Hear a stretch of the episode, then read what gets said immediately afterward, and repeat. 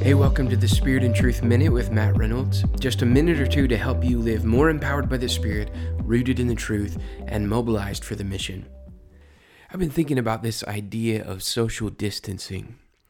Right now, in this coronavirus epidemic, there's a big emphasis on how far away you need to stay from other people.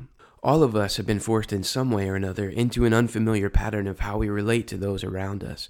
And for many, this feels like real isolation, and, and that can be hard. But here's one encouraging thought for you today.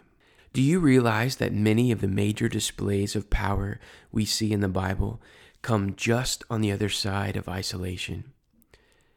I mean, before he launches into his ministry, Jesus is compelled by the Holy Spirit into the wilderness for 40 days. After his conversion, Paul spends three years in the desert preparing for his divine assignment.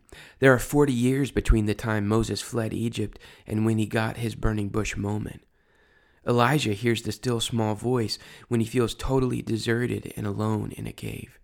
And all throughout Jesus' ministry, crazy stuff happens after he goes off to spend time alone in prayer.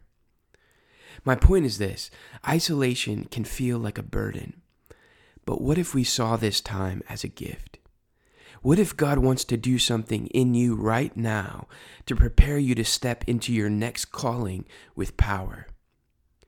I'm committed to viewing this time of social distancing like a spiritual mountain.